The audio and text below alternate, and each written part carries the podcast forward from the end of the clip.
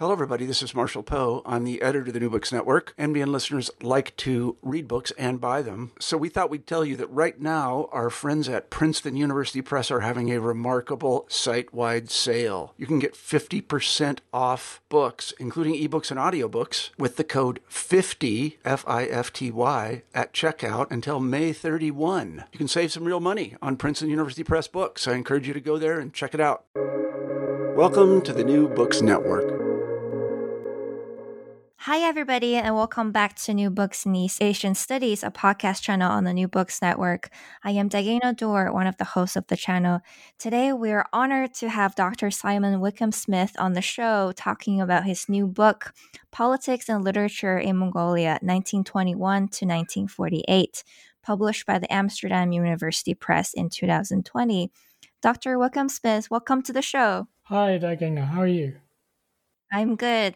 It's really a pleasure to have you um, sharing these wonderful translations and also studies of uh, Mongolian literature in the modern period. Uh, congratulations on getting the book published, by the way. No, thank you very much. It's, it's, it's nice for it to be out finally.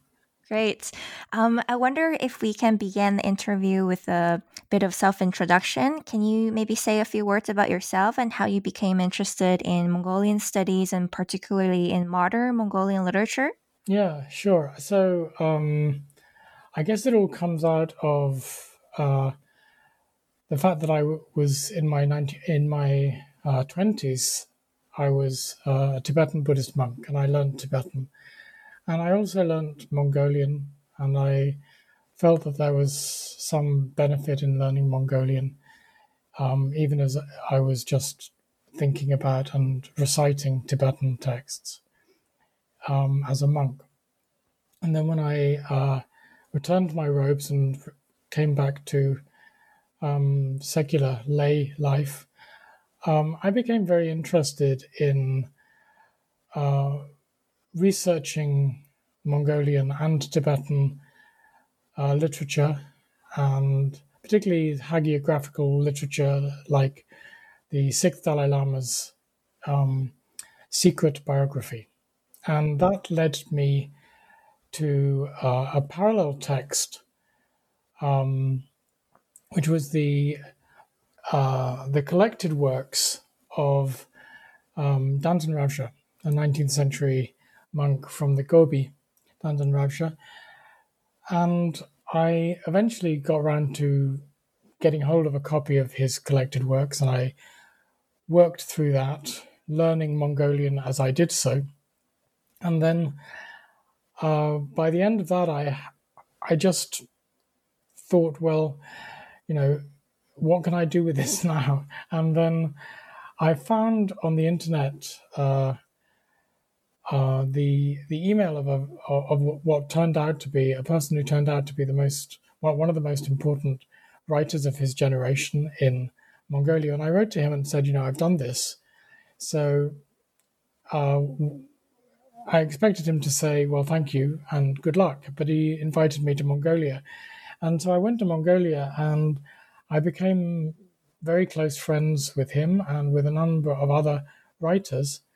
And the book that we're going to be talking about today really comes out of that whole development of learning Mongolian through reading literature and studying literature in Mongolia through and through texts and thinking about texts in relation to my own development as a, a scholar of Mongolia and Mongolian, but also through my exposure to Mongolia as a place and as a culture and as a society.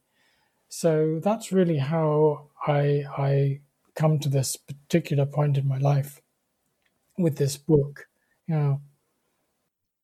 Thank you for sharing that. Yeah, um, I think your really rich experiences um, in the past has really informed many interesting aspects of this book, uh, which we will talk about for further. Um, so, politics and literature in Mongolia is actually based on a really diverse collection of Mongolian texts. Uh, most of which have never been translated uh, nor discussed in English scholarship until now, actually. Um, so, how did you come to write this book? What's the sort of the story behind the project? And, and in the introduction of the book, you explained that researching for this book was rather complicated for a number of issues, right? We know for Mongolian studies, there's the challenge of language, there's also the challenge of accessing archives. Um, so, what were the most difficult things you encountered while writing this book? Yeah, well, the, the origin of the book is really uh, in a, I suppose, in a really in in a wish to explore the literature. I was trained um, in literature. My first degree is in English literature and language, and so I really wanted to think about the literature. And the politics bit really didn't come into it until I actually started to think about it properly and to work on on a proposal, and it seemed very clear very quickly that maybe like thinking about um, literature in the Soviet Union or in post 1948 China that um, politics is inextricable from almost every aspect of society in a very um, ex, uh, explicit way. And so I began to think about how this text, rather than being a um, a literary critical text, could actually expand the readership and expand the ideas to include politics and the way in which writers reflected the political situation. Because, of course, writers didn't get, um, they, they had no opportunity to publish unless they passed the censor. And in order to pass the censor, you could only write in a particular way so and about partic- in a particular way about particular things. And so i thought that by examining particularly the early the, the early literature as in this book i could get an idea which we don't really have in english scholarship of the way in which mongolia developed as um, a society and uh, as a culture during these first two or three decades after the revolution. And as for the difficulties, well, if any if anyone has been to Mongolia, they will realize that Mongolia is still um, influenced by Soviet bureaucracy, and there are problems sometimes with getting into libraries. But also, simply getting your hands on books is not always so easy because um, there's a network of old bookstores, secondhand bookstores, and there's also a growing number, three or four, I think now, of um, shops selling new books. But the thing is that everybody, all these books that are made, um, that have been published since 1991, are um, on a on a one run basis, and you know they're published by the individuals who write them, or you know by by a sponsor. They're not publishing. There are very few opportunities for a publishing venture in Mongolia. Um, there, I think there are a few publishing companies now, but basically, this literature is published by individuals and if you think about the, the older books before the revolution of 1990, uh, 1901, uh, all of those were published by the, the state publishing house, but they are not being republished because there's no one to republish them, because people die and their children die, and no one is really interested anymore. Um, and that's that's one of the main problems with um, researching this literature. So every year I go and spend, I don't know, 150 $200 or even maybe more on buying books from the 50s and 60s and 70s um, which are probably not easily available outside Mongolia, and the supply of which is also diminishing in Mongolia because people because people's um, libraries get broken up and um, books get somehow somehow destroyed. I, I had an interview with a writer who's who since died a couple of years ago. His name was Bast, and he was 98 years old. He was born in 1921, the year of the uh, Communist Revolution. And I asked him because I was searching for um, magazines and journals from the 40s and 50s. And I said to him, So, do you have any copies that I could look at and maybe scan?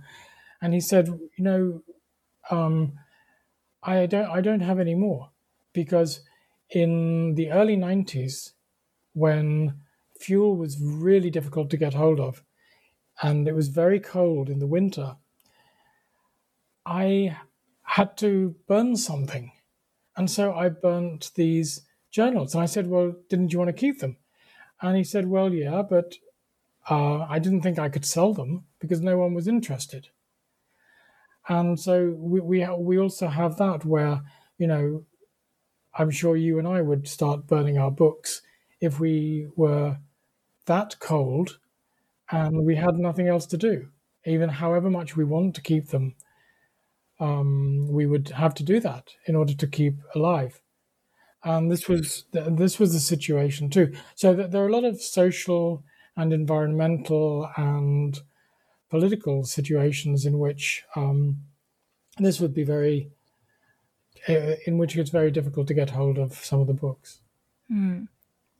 Thank you. And it was interesting yeah. to read how the books you found, right, had missing sections sometimes. And there's also yeah. like personal interventions, like people scribble things yeah. in the margins, and you you you even find uh, things, uh, interesting things stuck inside the books.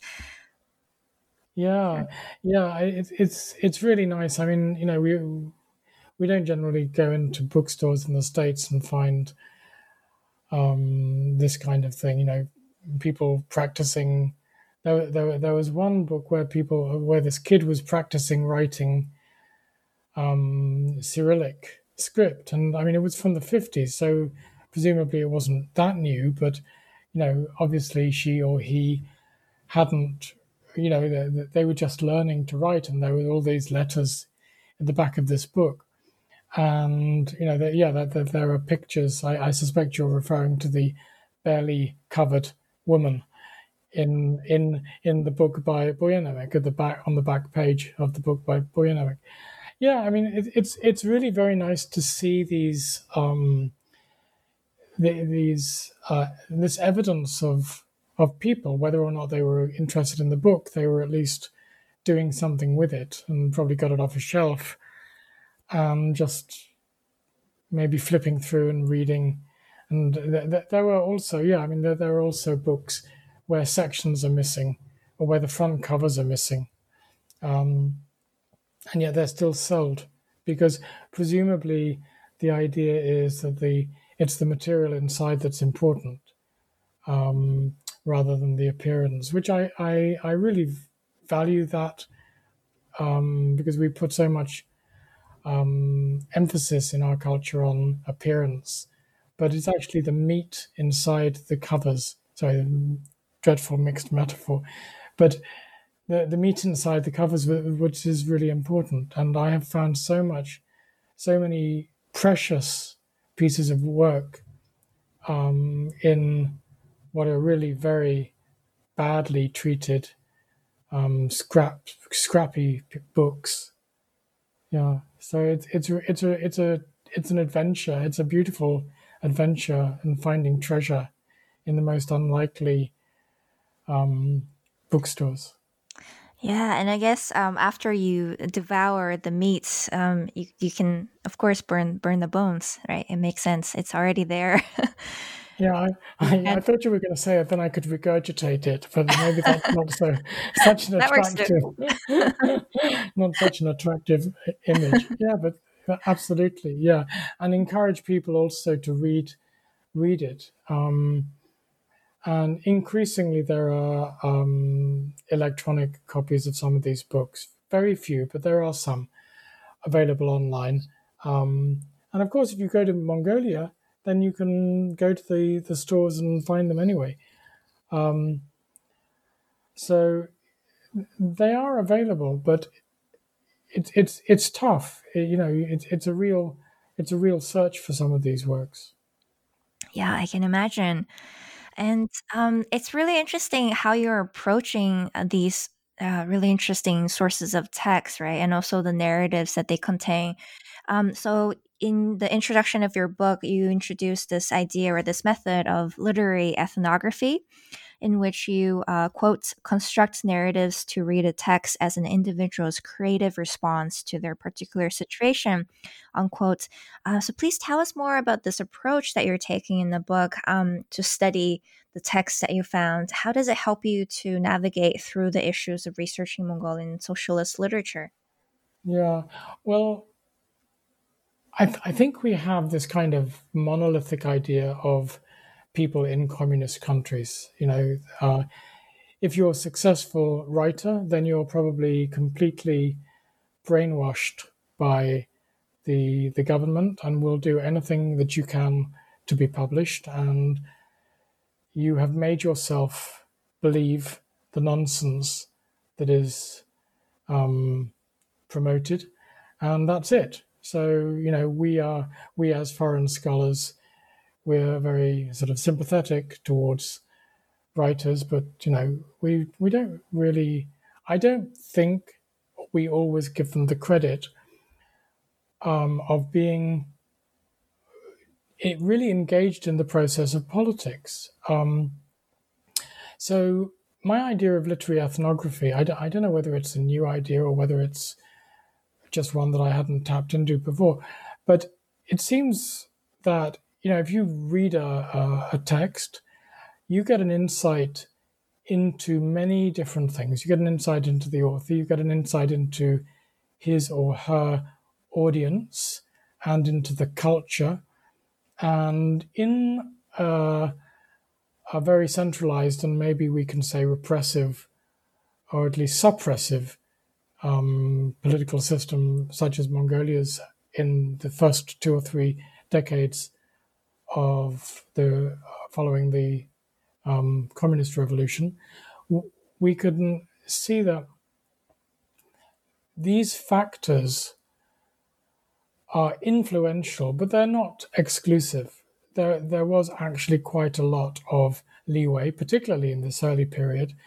And so it, it began to seem to me as I worked through um, some of these themes that we're going to be discussing in a while um, that what these writers were doing was actually trying to think um, think through the implications of the of the policies in which they were living. So, very very few um, of these particular texts mentioned um, policies, but they rather talked about uh, the ideas that were being discussed. So, you know, we'd have, you know, that there was this trope even before the revolution of the libidinous monk. And the, libidin, the libidinous monk is not easy to say, thank goodness I haven't been drinking.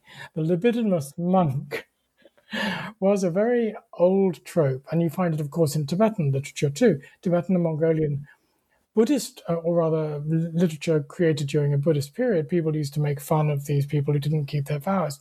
Well, in the um, in the more repressive times of the 1930s, for instance, the, the libidinous monk became um, a kind of cipher for the fact that monks were um, the, the, religion and the monks who practiced religion were um, to be shunned, and uh, and that this is not a revolutionary position. And even though Mongolia remained um, nominally free, uh, a country of religious freedom, um, the suppression of the monks went along with this um, idea that the monks were corrupt and oversexed and um, they were not really to be trusted. And you find that also in terms of monastic medicine too, with the introduction of Western medicine. So, you know, you, so some of these things were um, taken in and used. So, so some of the old-fashioned ideas were taken in and used um, for um, the, the, the new literature too. Right? Um, yes. What was the rest of your question? Uh, yeah, I think I think you answered uh, most of the Mm. questions. So, yeah, we were gonna talk about this more, especially uh, later in later chapters um, seven and also um, six, right? We were talking about uh, religion and also medicine and the critiques that come out right in the modern literatures. Yeah, so um, the first chapter of the book, Prefiguring 1921, um, gives us a really useful overview of where Mongolian literature found itself at the time of the revolution, at the moment of revolution 1921.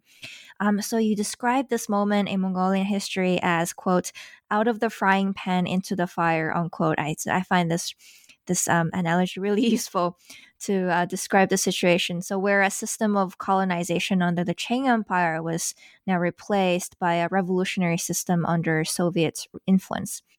Um, so, what was Mongolian literature like at this moment? Uh, what changes were there in the literary tradition before and after the revolution? Yeah. So, um, so primarily, people learned to read.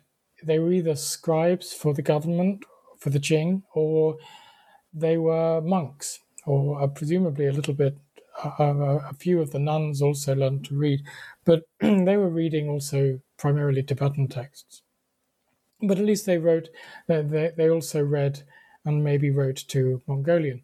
So um, these um, educated people were the ones who really did a lot of the writing, and so you have um, you have uh, religious figures um, like uh, Damdin, and you have also um, people like um, Gelik Balsen.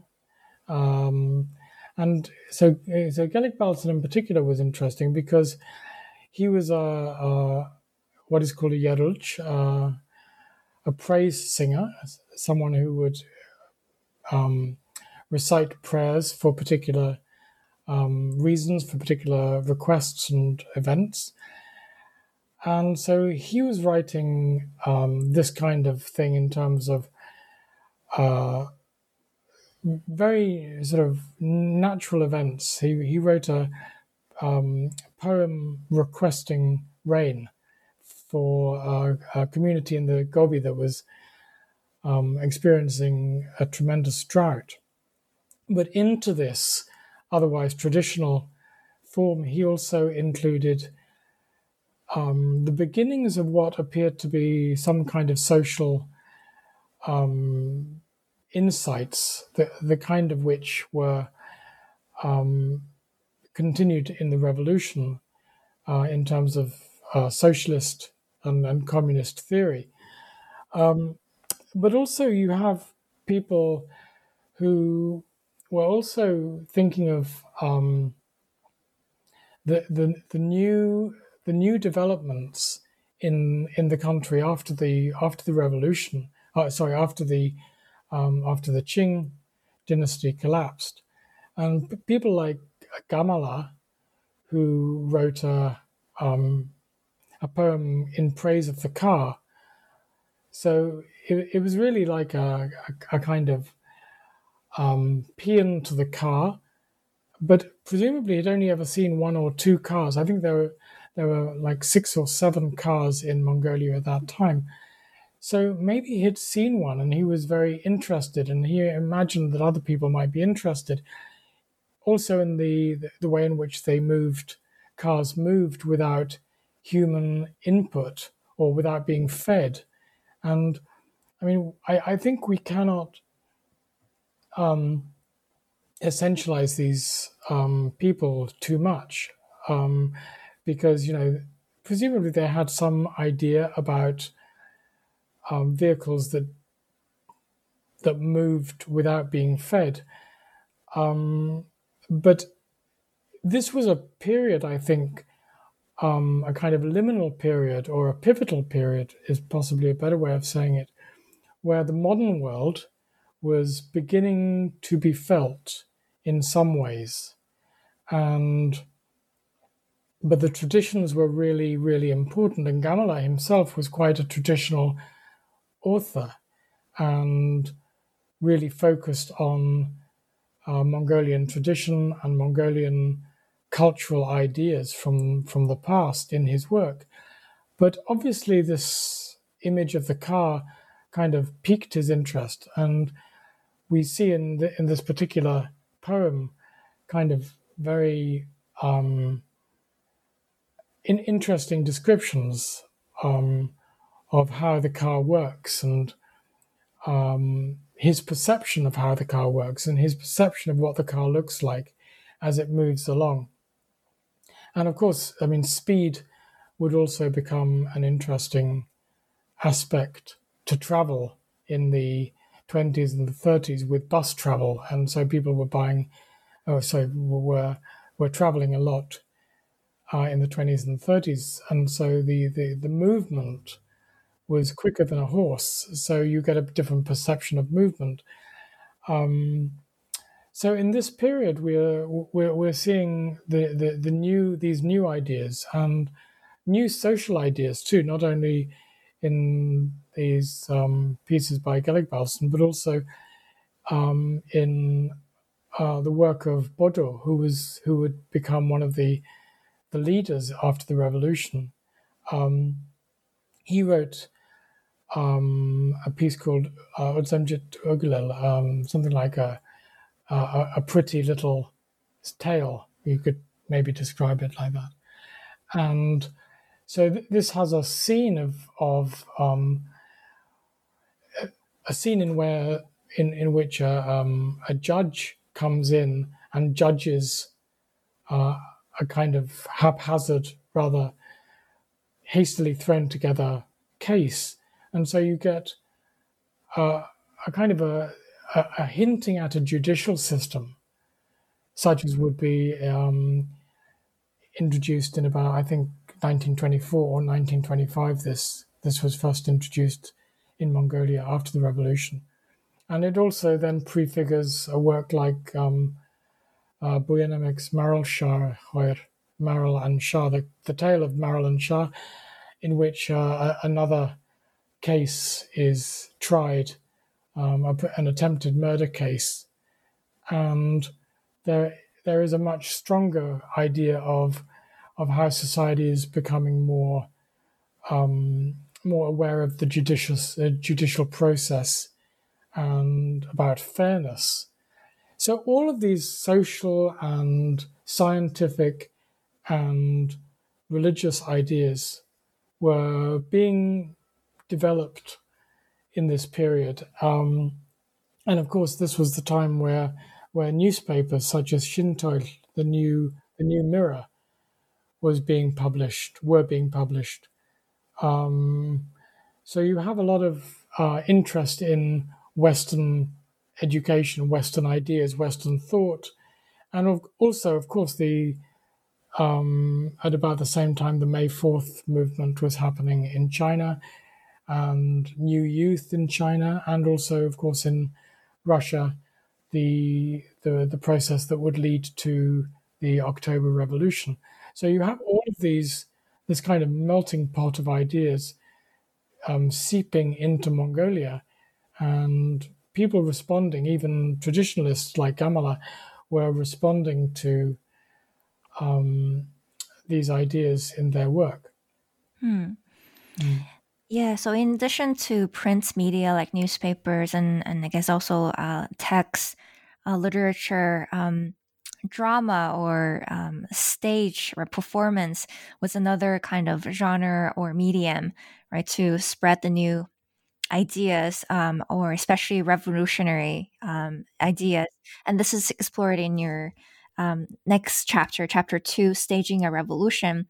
So here uh, you discuss the genre and also the works of revolutionary drama, uh, which you argue actually brought both the ideology and experience of the revolution to the larger majority of Mongolia's population, who were uh, mostly illiterate. Um, so, what kinds of performances were staged, and how did they kind of connect these new ideas to the audience? Yeah, well, the the thing was, of course, that um, the majority, like you say, was illiterate, and so the only way of getting uh, revolutionary ideas was not through books, um, but through staged performance. And what they they seem to have done is to um, take the uh, the traditional um, drama, uh, traditional dramatic genres or traditional dramatic tropes and reapply them to um, revolutionary themes. So um, there, there was a, a, a, writer called Ayush, and he was really the theoretician of the drama uh, in the early period. And he drew up a list of, I think, 16 of these tropes, um, which are listed in, in, in the book. And some of these are, again, we have the libidinous monk and, and the, um, the flirty woman and um, the old people who learn something new and you know the the the the, the wicked nobles and you know th- things like this and a, a, lot a lot of buddhist text the kind of more popular buddhist texts were also used and so these will have come from earlier times before the revolution but they were sort of co-opted and used for getting the idea of this um, this new um, texts um, uh, so these, um, let me start again. So the, the these these um, these uh, these dramatic forms were used in order to get the new uh, revolutionary ideas over to the to the population, uh, to to the audiences. So um, throughout this period in the in the twenties, particular particularly, there were um, staging of performance were, was really intended to develop the the the new ideas of equality and um, maybe secularism to a certain extent, um, but it, it, the real idea was to think about how the nobles and the monks who had previously been really ruling indirectly each of their local communities how how the how the working people could actually be transformed into in a way we might say shareholders in this new revolution so you know, it, it was all really in order to to to get that idea out. And so, you know, like a, um, a work like Buyannemek's play Unen or The Truth, which was really a kind of um, agitprop kind of uh, play, but was um, but was staged at the beginning of 1931 to uh, to commemorate the, the the founding of the National Theatre of Mongolia. This was a really interesting play because basically there was very very little dialogue, but a lot of um, action, and so you know it, it was highly symbolic. Um, people wearing um, masks who were obviously like nameless, um, identityless slaves were um, encouraged by someone, obviously a revolutionary leader, to take their masks off. And there was a there seems to have been a kind of inbuilt fear in this community of slaves.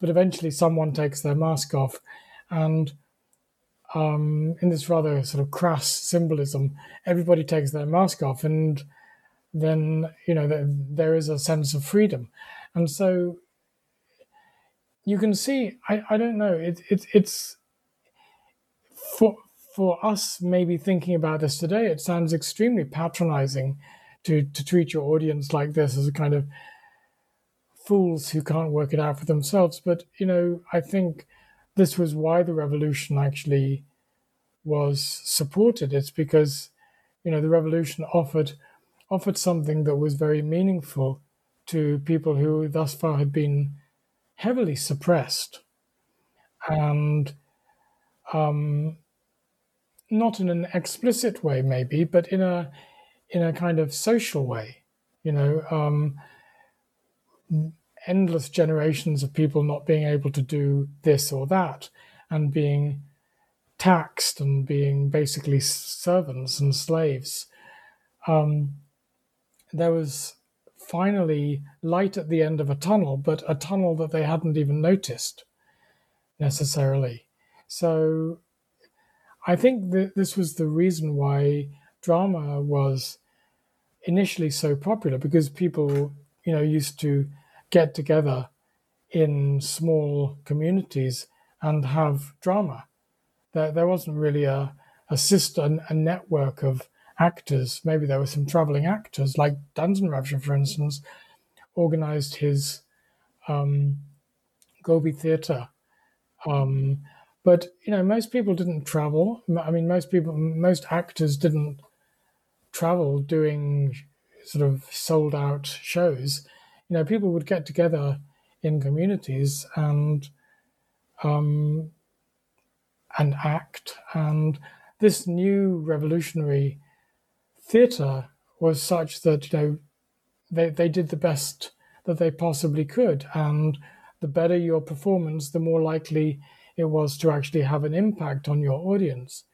And then in the in the 30s, of course, they the, the government invited um, two Soviet um, directors, uh, Andrei Efremov and Victor Boresho, for, uh, and Victor Boresho, who had studied with Stanislavski, and they they injected a whole new kind of professionalism into the theatre, and this was, of course, the time where the professionalism of the arts had um, started to be felt with the founding of the National Theatre, and which had developed out of the Sukhbaatar Club, which was originally a voluntary club.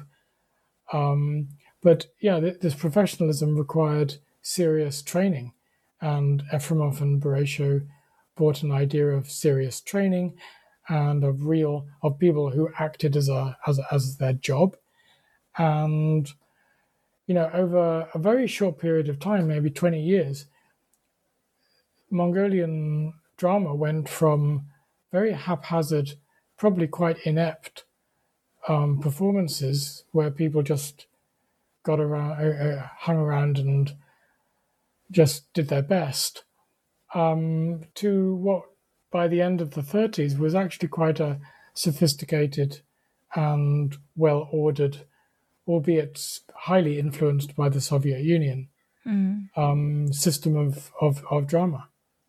Hmm. Yeah, it's really really interesting. And in addition to, I guess, themes of um, sort of class struggle and also um, themes of revolution, um, it, it was really interesting to read in chapter three, uh, Landscape Re-envisioned, that Mongolian writers were actually writing a lot about the connections between humans, animals, and the land, right? Even though that industrialization and urbanization was uh, very much sort of the theme of the time and was very much going on in society. Um, so, what does this tell us about the voices of these indigenous Mongolian writers who are writing in a socialist modernity? Yeah, I think the the thing that we really discover is that, um, however socialist this writing was, however industrialized this writing was, the people who were writing it were still products of a herding society. And so any anyone everyone mentioned in this book grew up in uh, in a Mongolia that was not the Mongolia that we know today. Everybody came from a herding background. Um, very, I mean, Natsag Dorj grew up very close to Ulaanbaatar, or Hure as it was, and uh, his father was involved in the government. He was a scribe for the government. So he probably got the most um, he probably saw the most kind of urbanized that uh, Mongolia was at this time, but most people grew up herding um, on the land, experiencing the uh, the landscape and the the ancestors in the landscape and manifested by the landscape. They grew up with storms and snows and riding horses. Um, their mother um, boiling milk and tea. Their father going out to herd, um, maybe not coming back if there was a storm, having to look after the sheep or the the goats, and coming back really frostbitten and you know the the even today when we go to Mongolia, I, I speak for myself, I feel connected to the landscape in a way that we cannot be in the United States, even if we're in the middle of Montana or Nebraska, but um, or even in Alaska, maybe maybe that's the closest we can be. But you know, these writers came out of that.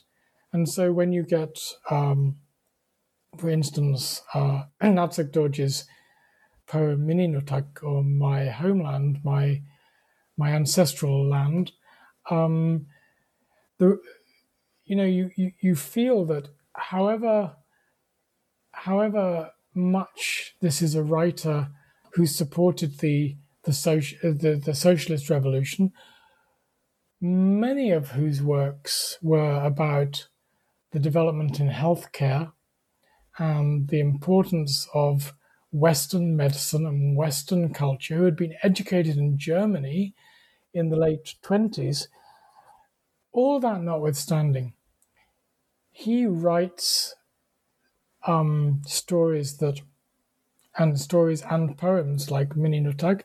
He writes work that appeals to a readership who also grew up with herders, who also um, lived in a ger, who went out of their front door, their their ger door, and all they could see was the landscape, and the landscape was a, a sacred area um, where you know you don't dig a nail into the grass.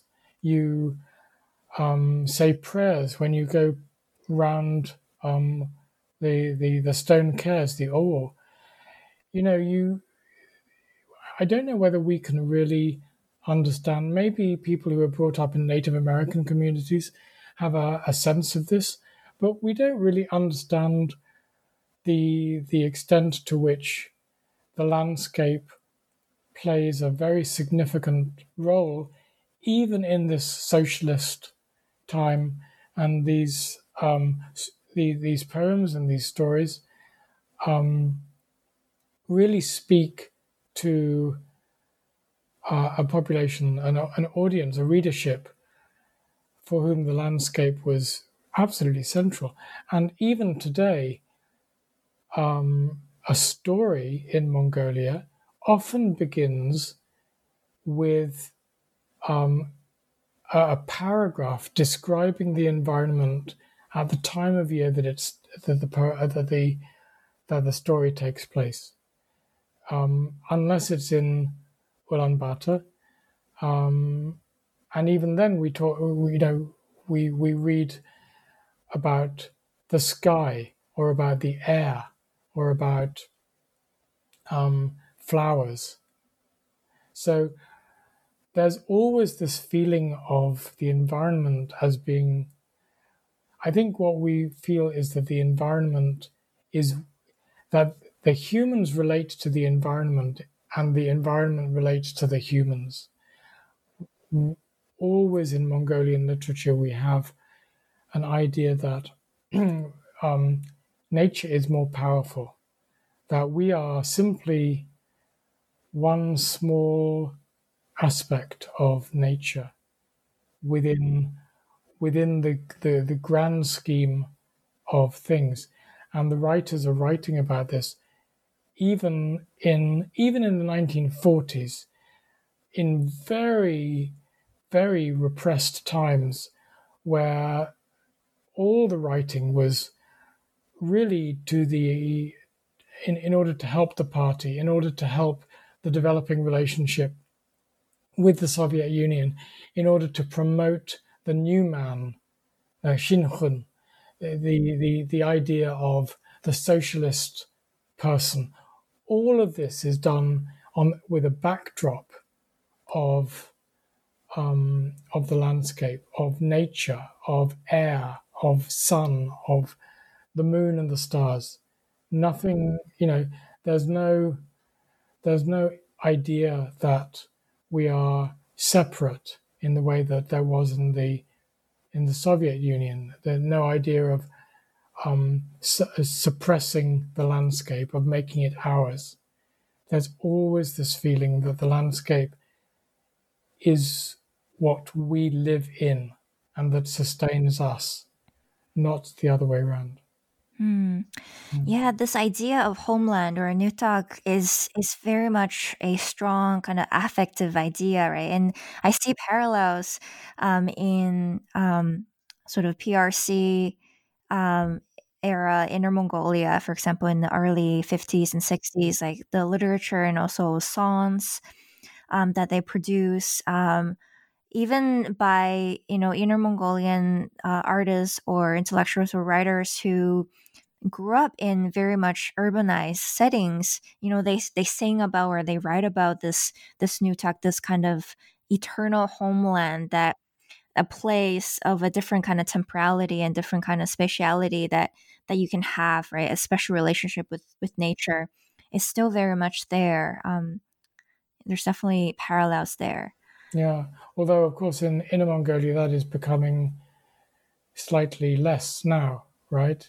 Yeah, but if you look at the work of a writer like Sensokt, the Inner Mongolian writer Sensokt, you you really find that in his work too, in the 40s and 50s. Mm-hmm. Yeah. Yeah, and so in the 1920s, um, Mongolia was also kind of going under this process of Stalinization um, this is tr- sort of traced in chapter four of your book, Leftward Together.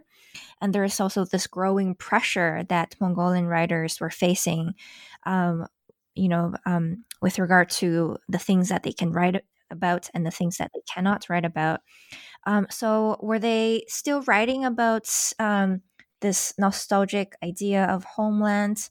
uh, what other kinds of themes were allowed, uh, were encouraged to be published in Mongolian literature at this point? Mm. Well, um, this chapter is really framed by the publication of uh, an anthology of writing in 1929.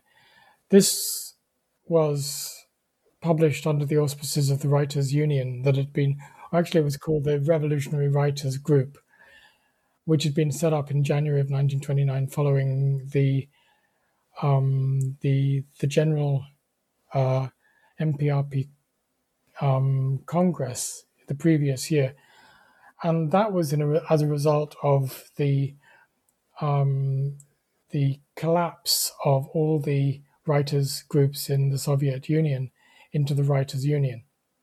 So already in this 1929 anthology, we see the um, the real development of uh, the relationship between the the Mongolian Revolutionary Party and the Soviet Revolutionary Party, and so the uh, this anthology marks the beginning of of what was later described as the leftward turn, which was really a um, a period of enforced collectivization and a crackdown, uh, some level of crackdown of um, religious freedom too. And in this uh, anthology, we have really a vehicle for the members of the writers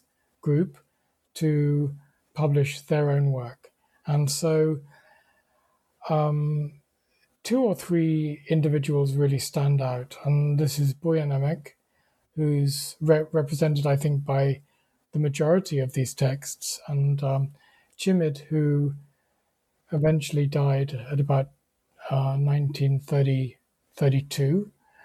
Um, and uh, a, a, couple of other writers who became very important later. But the, the majority of the writers here were had joined this group in order, we think, we assume, in order to develop um, the idea of revolutionary socialist writing. And although, of course, socialist realism hadn't been defined yet, it was first discussed in 1932 by Gorky and then incorporated much more, much later into Mongolian literature. We, we, we see the beginnings here in some of the, the works, like um, uh, um, discussions between um, cars, for instance. He had he has a few of these sort of vignette discussions between cars and bicycles and trains, and they are talking um, in a very kind of panchatantra influenced sort of way, right? Um, but they are talking really about class issues and social issues and the the idea of industrialization becomes very important in some of these um, uh, these these dialogues.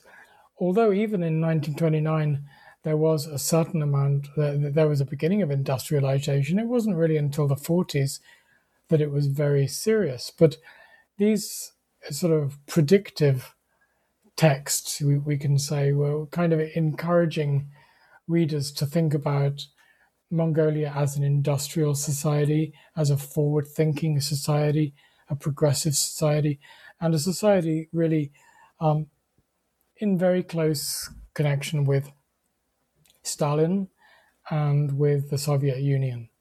So, um, what was really permitted, it wasn't so much that things were not permitted, I think, as things were really encouraged.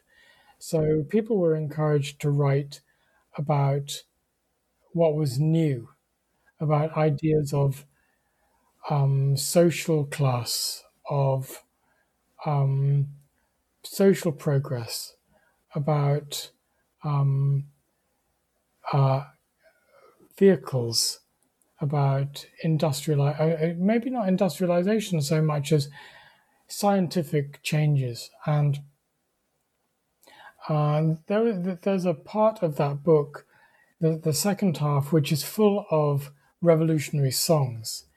And the songs, maybe in a way, are more are more indicative of these uh, social changes than than the uh, the dialogues and the uh, the stories, because really we have songs about uh, female emancipation, um, about relationship with Stalin uh, between Stalin and Choibalsan, the the Mongolian leader at the time. Or actually, actually, at that time, he wasn't the Mongolian leader, but he was obviously becoming a kind of de facto um, primus inter pares figure.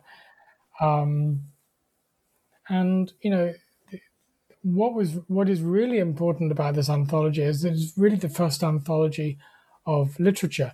So what we have is a is a is a, a, a group of texts that were edited and presumably censored in a very rudimentary way. Censorship hadn't really kicked off in Mongolia, but it was it was becoming one means of keeping things in order. Um, so this was a censored, um, self-appointed group of of writers, and the state published this. And so, if readers read that book, they would know basically what they were being asked to think about and the way in which they were being asked to think about it.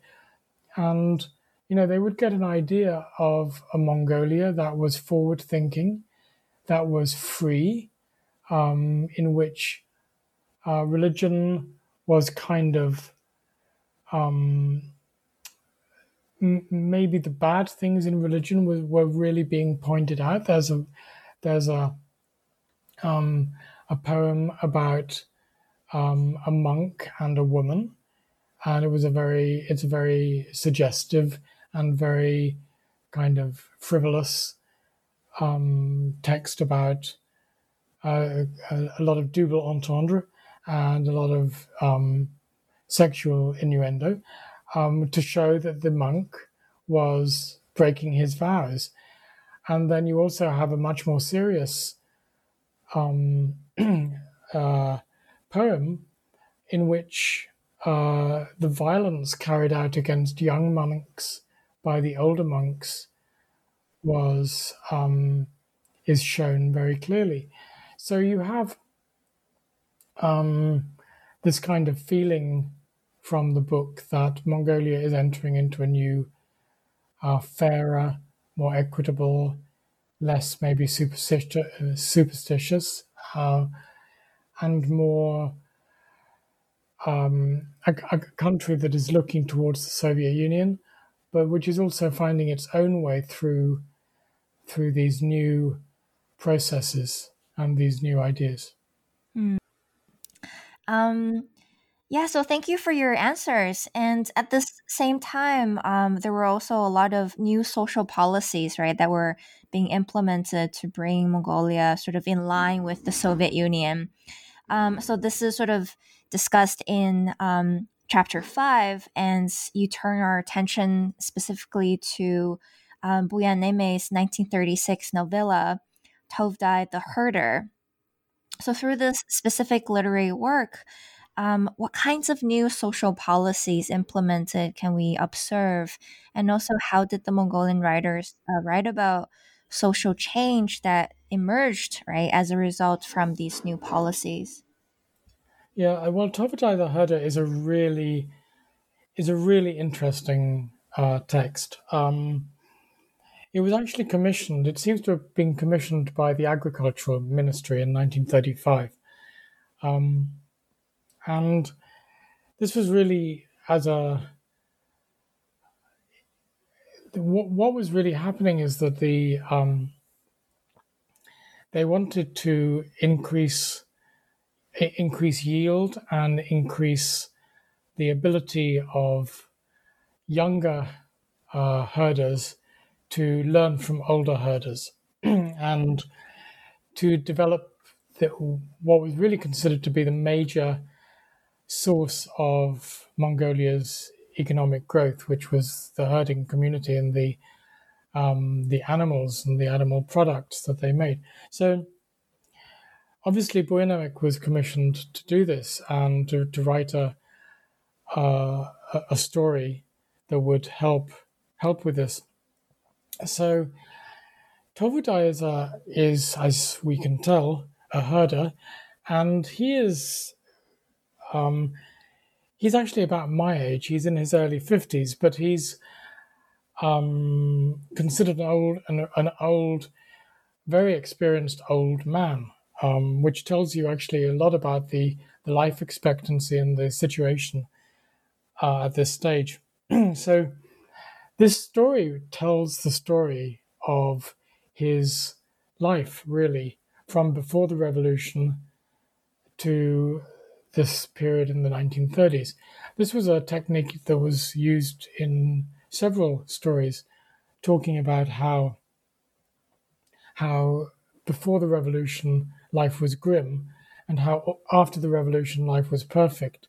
We see this um, in a really famous story called Golotzen or the, the Rejected Girl, the Scorned Girl, by uh, where, you know, again, we have a, um, a situation before the, the revolution where women were really suppressed and treated very um, badly. And then the revolution comes, and women are allowed to go and get educated and make a make their own life. And so, going back to Tobudai, we have um, a, a, man who was uh, raised in a situation where um, local um, uh, the, the, the, local nobles can basically treat him as a slave and he goes through that and he has a family and his son becomes involved with the revolutionary youth movement which seems to have been a, pretty well about as uh, oppressive as the red guard in 1966 China, um, and they and there's a vignette where he's he he beats this guy up for for spreading false information, but it's it's very brutal. It's really brutal, and Tobudai is obviously a, a becoming a wise a wiser man, and he's very upset by his son's behavior. But then eventually he's you know they, they try to collectivize his um flock um his his flock i think he i think he he he works with sheep um and you know th- this is a kind of an oppressive left wing leftward moving situation. But then after the end of this period in this this leftward movement in the 1932 with the new the new turn policy comes in and um, things settle down a bit. And so eventually he is recruited by someone who comes in from Ulaanbaatar and they say you know you have a lot of experience you you know what you're doing with animals and we'd like you to come to a conference in Ulaanbaatar of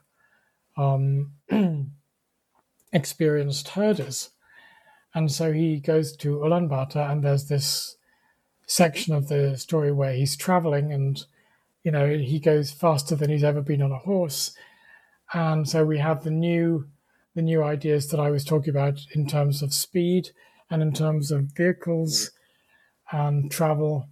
And he travels from his home in um, in Hovd, in the area around Hovd, to Ulaanbaatar over a period of several days. And he arrives in Ulaanbaatar, and the rest of the basically the, the, the third of the the three sections of this um, story is basically the entire conference. Then Buyannemek stops being a, a, a writer uh, a fiction writer and becomes a journalist. So you know, it's it's it's you can actually see in this story how, in terms of style and in terms of theme, theme, Buyannemek himself is learning how to be a writer because he's also a journalist. So part of the story is fiction, part of it is kind of journalism. And the journalism part is talking about how Tobudai is listening to all of these speeches and there are sections of the speeches, and I don't know whether they're verbatim sections. Apparently, um, Buyannemek took part in this conference, so maybe he was one of the journalists who was covering the conference. So maybe he incorporated some verbatim speech into his um, text. That would be a very interesting subject to, um, uh, to, to research in terms of this particular story. Um, but then uh, Tobudai learns about the new method of veterinary science and how there are Soviet um, veterinarians who are coming, and you know this particular disease called Rinderpest or Rinderpest that I didn't know about. You see, you learn a lot doing this research, um, and this appears to have been a very important disease at this time, something that they really wanted to get to get a control over, and so Tobudai learns about the new methods of far, of, of agriculture and uh, veterinary science, um, and how to um, new methods of herding. And so he goes back to Hovd and becomes in the in the final two or three paragraphs, Buyannemek says that he becomes a really respected herder, and everybody goes to him for advice. So he's gone. He's he's. The story is about how how the average herder grows during um, his, presumably his or her, I guess, lifetime over the pre revolutionary period. And by 1935 is regarded as a really important, um, not only a really important local herder, but as a kind of herding hero by the government. Um, uh, presumably moving into the next stage of Mongolia's agricultural experiment. So, so herding is obviously really, really important. And so we go back to the idea of the landscape is also really important because if you don't have a um, a good relationship, either scientifically or spiritually, with your landscape, you can't actually be a particularly good herder.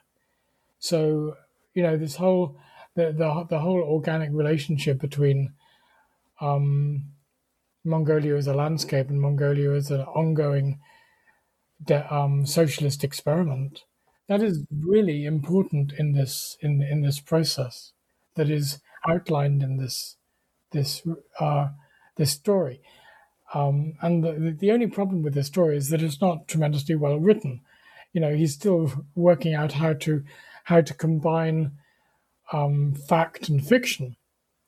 And you know, it it gets a bit boring when you have yet another um, speech being described. But the the overall effect is uh, you can see it from the point of view of the reader at the time that it was actually a very meaningful story if you're a herder, seeing how your value to the government or your value to the society has really been increased through the socialist revolution.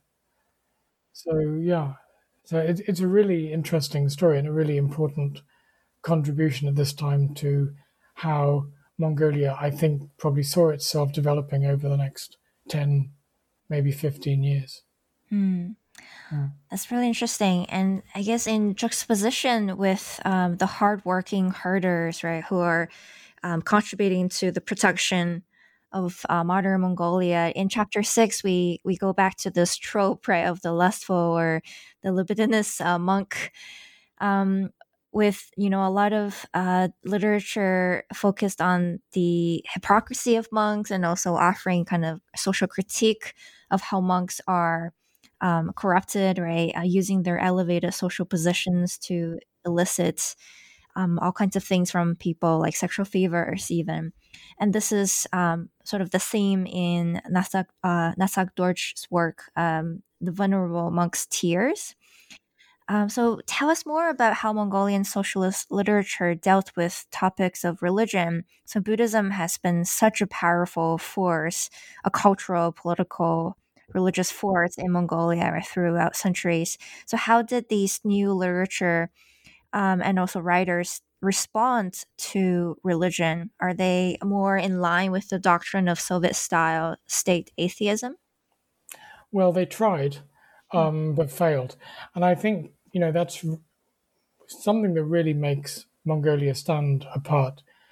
Um, so Choibalsan apparently had a bullet, had an altar in his ger right up until 1929. So he had been a monk and he'd obviously not enjoyed it. He'd run away. Um, but still, yeah, he was obviously had some. Maybe he was the equivalent of a Christmas and Easter Christian. I don't know, but he he didn't really have any. No one really seemed to have a lot of problem with Buddhism, apart from some very, um, very sort of hardcore people who had been um, encouraged by what they understood of um, the Soviet experiment. And the real idea, as we we know from Chris Kaplonski's work um, on the purges, is that you know they needed to get they needed to control and in some cases eliminate um, the uh, the oppression of the monks. So, uh, high taxes um, drawn by the monasteries, the um, the use of medicine, which um, which I guess we would now characterize as um, alternative medicine, was considered to be not sufficiently scientific and not sufficiently Western. Um, but also, monks would just go and say a bunch of prayers and get a lot of money for it, and you know they wouldn't get anything, uh, and and the people wouldn't necessarily get better. Of course, there were some really well trained um, herbalists in the monastic community, but there were probably also charlatans, and so you know the the idea was to get rid of these problems um, but in order to do that, they the writers um, and also I think a lot of writers wanted to be seen as sort of forward-thinking, groundbreaking, maybe westernized to a certain extent, maybe Sovietized to a certain extent. So what they were doing is really to um, maybe exaggerate a little bit the the uh, corruption of the monks, um, but also, there's this particular story that you mentioned, um, Lambugain Nulims by Natsagdorj, the Venerable Monk's Tears. Um, that is a real. It it it. I, have read it so many times, but it still really moves me, because it's about this um, guy uh, Geshe. Uh, so he's obviously an intellectual, um, who's read a lot, maybe not practiced so much. He's a Gelugpa, so maybe he's still waiting to go into retreat. But you know, he's um, an intellectual. He knows he knows the the scriptures backwards, but he's obviously not dealt with his uh, sexual yearnings because he falls in love with this woman, this um, I guess she's probably a prostitute, but it's it's not explicit. But I, I think we can imagine that she probably is. But he basically gives up everything to be with her, and then she lets him down. Then she cheats on him, and at the end, you know, he's left with nothing. Uh, his reputation is gone. His his fortune that he was going to use to go to Lhasa and study for um, an advanced Geshe degree, that's also gone. So, you know, what does he do? And I mean, there's a whole, I think there's possibly a, a chapter or a book even waiting to be written about how, what monks did when they had um, given up uh, being monks. You know, I, we know for a fact that some of them went off um, and did labor and continued to practice because, you know, uh, Vajrayana practice is the mind, right? So you you you you can be doing anything and you can be practicing. Um, you know, that's what we know, and like uh, Manduhai Buyandelger's work on shamanism is an example of how shamans during this period um, did their own thing and you know uh, practiced in their own way. And sure, I mean, you know, monks would have done the same. And but in order to get there, they had to uh, process not being a monk, and we see um, Geshe Lodron in in uh, Natsagdorj's story at the end, um, shedding what Natsik Dorje describes as dark tears, and he uses this word har, meaning black or dark, but it also means lay, right? So these are lay tears coming out of the eyes of a monk because he's completely uh, broken all his vows and his entire um, um, promise that he made to his superiors and to the Buddha have all disappeared. But then we have a play like um, uh, Ayush's um, Yag Arvanem, or um, Just 18, about this this young monk who's just turned 18. And, you know, he is not like Geshe Lodron. He's um, very young. He's not, he's pretty naive. And he kind of falls for this. Um, I think he falls in love. He has a crush on her. And this is this, this, this very um, sort of progressive new woman who um, has a gramophone and who dances and who has all these um, new radical ideas. And so this monk has to decide, you know, am I going to go back to the monastery or am I going to disrobe and try my life in the world?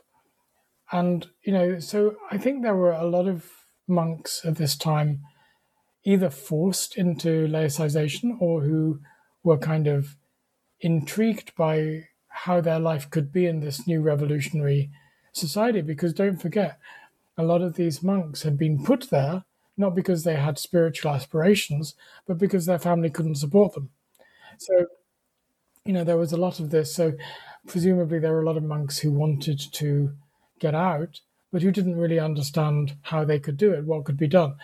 And, you know, this this uh, play by Ayush really deals with these, these these questions. You know, how do you how do you get out? You know, what is what is the process of getting out? Why would you want to um, when you're safe? I mean, you know, you're you're you're not going to have to work very hard. You're going to have to meditate and study, and you'll be beaten up a lot. But basically, you're safe in in in in that sense. Um, so, but if you go out, and we see this really clearly with one of this monk's friends who becomes literally tongue tied. He can't decide what to say about leaving or about staying. And, you know, the, the, the, the dialogue, there's a lot of hesitation and a lot of ellipsis. And, you know, it, it's like, what am I to do? Should I, go back? I go out? You know, and, and you know, oh my God, it's, it, it's too scary. I want to go back but then I know I'm going to get beaten up by the by by the lamas. But if I go out, it's kind of you know what am I to do? Am I going to get a job? You know, I, I have no skills, right? So it, it seems to me that both Lambuk and also uh, Yagav and they're both both of these texts are talking about you know the not the problem of the monks, but the problem of the psychological problem of how to deal with these people. You know, what do what do we as lay people do with the monks when they come out? What do the monks as laicized monks, how do they live? What do they do? How do they see the world? And how then do we see Buddhism? If all these monks are leaving, what do we think? Do you know? Do do we still continue to think about Buddhism as a, a meaningful system um, that could make us happier and calmer and better, or do we see it as a corrupt um, superstition? Right. So, I mean, this kind of pure Buddhism that was developed um, by people like um, Jamtsarano in the in the twenties, um, you know that that wasn't really so popular. It wasn't. It didn't succeed, and so we we, we still have even in the thirties, even with the um, even at the time of the purges, we have literature about about religion, even into the 50s, uh, even even into the 40s, at the height of the the repressive socialist. Uh, I'm sorry, maybe we shouldn't put those two words together. At the height of the repressive part of the socialist period in the 40s was very brutal. There are still there are still um, stories being written about religion, but they are all negative. So obviously, there were people who were continuing to practice, and the idea may have been that, and also the you know, there was still a provision in the in the law that allowed for freedom of religion, so people were allowed to practice. So this was kind of social engineering. But all of these stories tell of what was happening before, or they tell of very specific cases right? So there's this this um, story by Damdinsuren called um, Lamin Rashan, the uh, the monks' holy water, uh, which was about. Um, uh, apparently, it's a, a, real case that happened of a monk who poisoned a child who was going to um, spill the beans about some something that the monk had done. Um, so this was about this one person this one probably historical figure. Um, about yeah it's about child abuse. It's about child killing. It's a bit like you know we, we see occasionally in the, in the newspapers here. But it was a monk. So what do we think about monks? Well they can do this but then we know that other people do this. And then there's another story um, which is centered around um, a, a monastery in um, b- before the revolution, and so the idea is that the this monastery is um, that that monks abused and beat their um, their young proteges. Well, we know that, but uh, in the in the revolutionary period, what does that actually tell us about how religion was understood? You know, this this story about the the the, the violence against young monks was actually about learning the Cyrillic script. Right? So if if um, I want to learn about the Cyrillic script, um, I might read this this text, which will remind me how dreadful life was before. But it, what does it tell us about how people viewed religion afterwards? Is this simply a, a way of encouraging people to to learn um, to learn about the script? I don't think so. I think it tells us something about how religion was seen. You know, there are bad people in religion. There are bad situations, but no, never, never once do we really hear this religion is nonsense, superstition, and unacceptable. Not, I'm not ever come across a story or a poem in which that is suggested. It's really interesting because there doesn't seem to be this kind of rejection of religion, only the rejection of the misuse of religion. Mm. Right? Yeah, this is a really important point. Yeah, I, I also see this um, as sort of a an effort to humanize right monks to make them human um, because i mean historically everybody had a monk in their family right almost the, Right. ol- Yeah. the eldest son so your older Yeah. brother is probably a monk so you can't Yeah. simply just you know drive those people out from your circle um, they're No. intrinsic That's part right. of population Yeah, and you know, um, these two earliest, um, the, the two texts that I was talking about earlier. I mean, uh, Geshe Lodron is a very, very sympathetic character. He's a jerk and he's a fool, but he's a really sympathetic character. Um, the way Natsagdorj tells him, because he loses everything. He's an idiot, but he loses everything. And what do you do if you put your heart and soul into getting to the stage where you're just about to go and get a, an advanced Geshe degree in Lhasa and you lose it. What does that tell us? Yeah.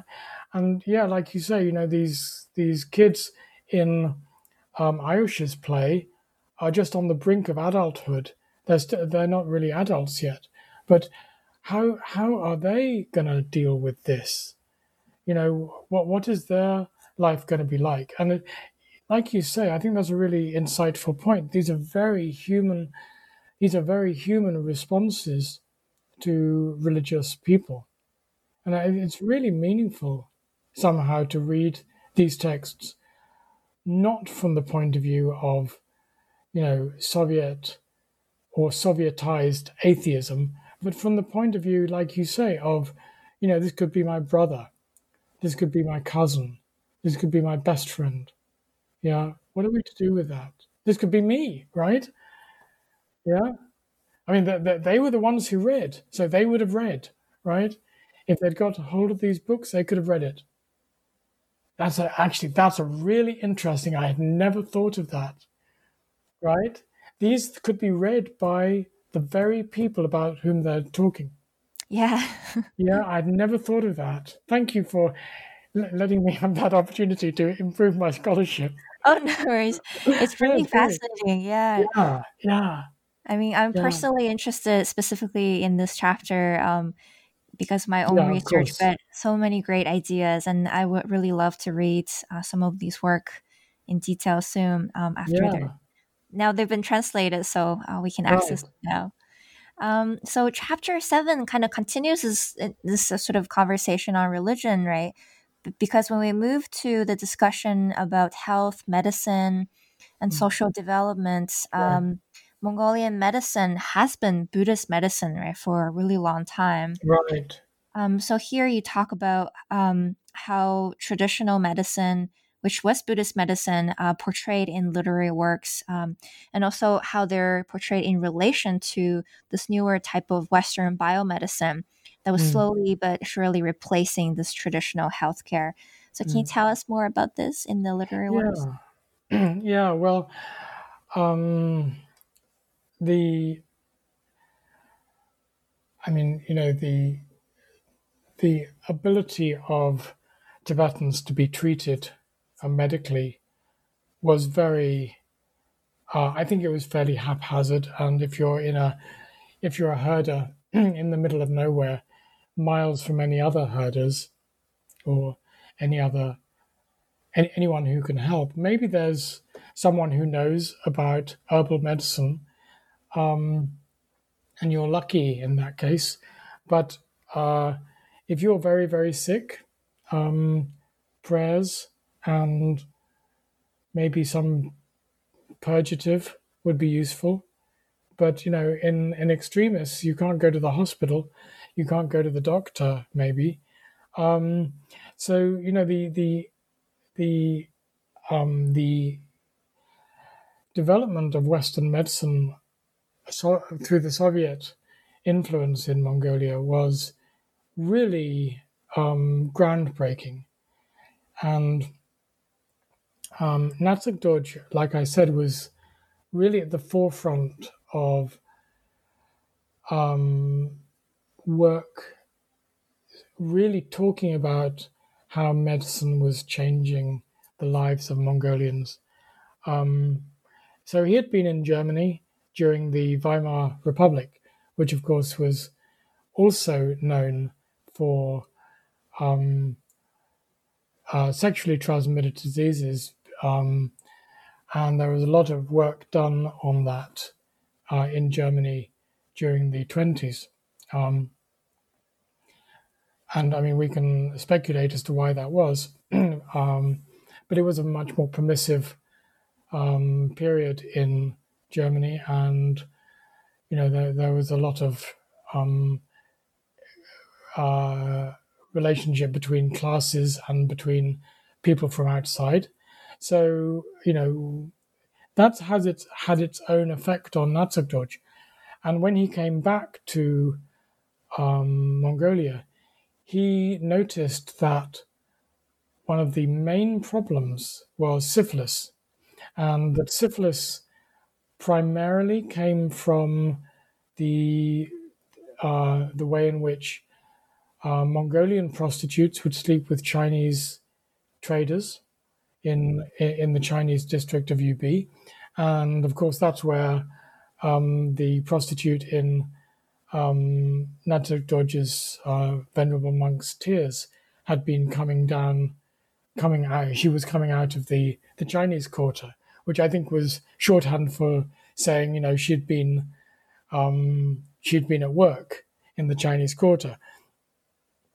And so syphilis and um, other diseases, uh, which were, were really um, not well treated, and the um, and the Soviet medicine uh, brought an opportunity to develop that, and so um, they had to find a way to promote Soviet um, Western medicine, and part of that was Natsagdorj's um, very short texts about, uh, very graphic texts about syphilis and about uh, surgery. He wrote a really great brief dialogue about surgery and about um, a new hospital in which um, he is obviously a kind of journalist figure and he meets an old man who says, You know, I don't feel so well.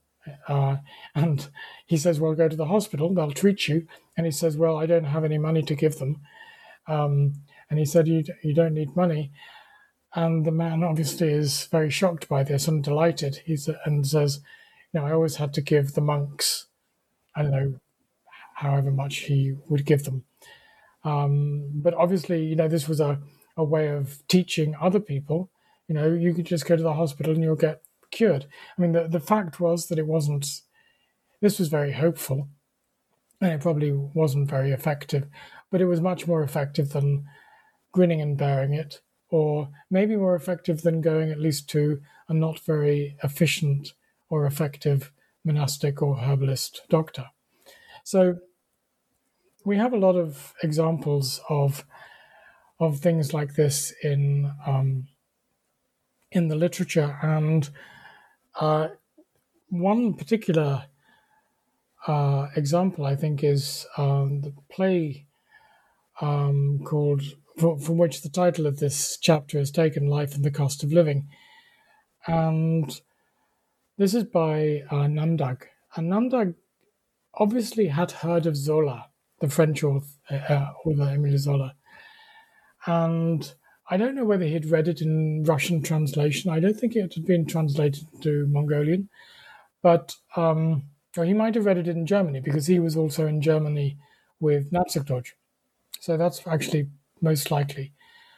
Um, but so he talks about Zola's uh, um, kind of reportage fiction.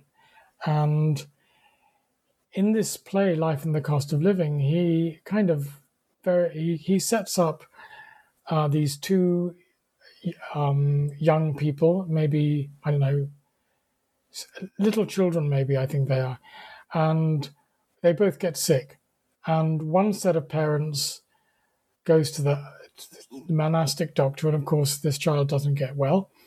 The other set of parents go to the um, the uh, the Western trained doctor, and this child gets well. And you know it, it's there's a, great deal more to the the the play than that, including a, a kind of humorous interlude at the clinic, where there's this discussion about you know ailments and what can be cured and what is you know and you know how how dreadful they feel. And you know it's, it's kind of a funny a funny interlude but it probably talks to what other people were actually going through you go to a clinic i mean even now when apart from right now with COVID. But normally you may, may go to a clinic and get talking with someone about what's wrong with you. So, you know, it's, it's very, again, it's a very human way of dealing with this really critical question. You know, do you go to the Western doctor or do you go to the doctor who might have been useful in the past?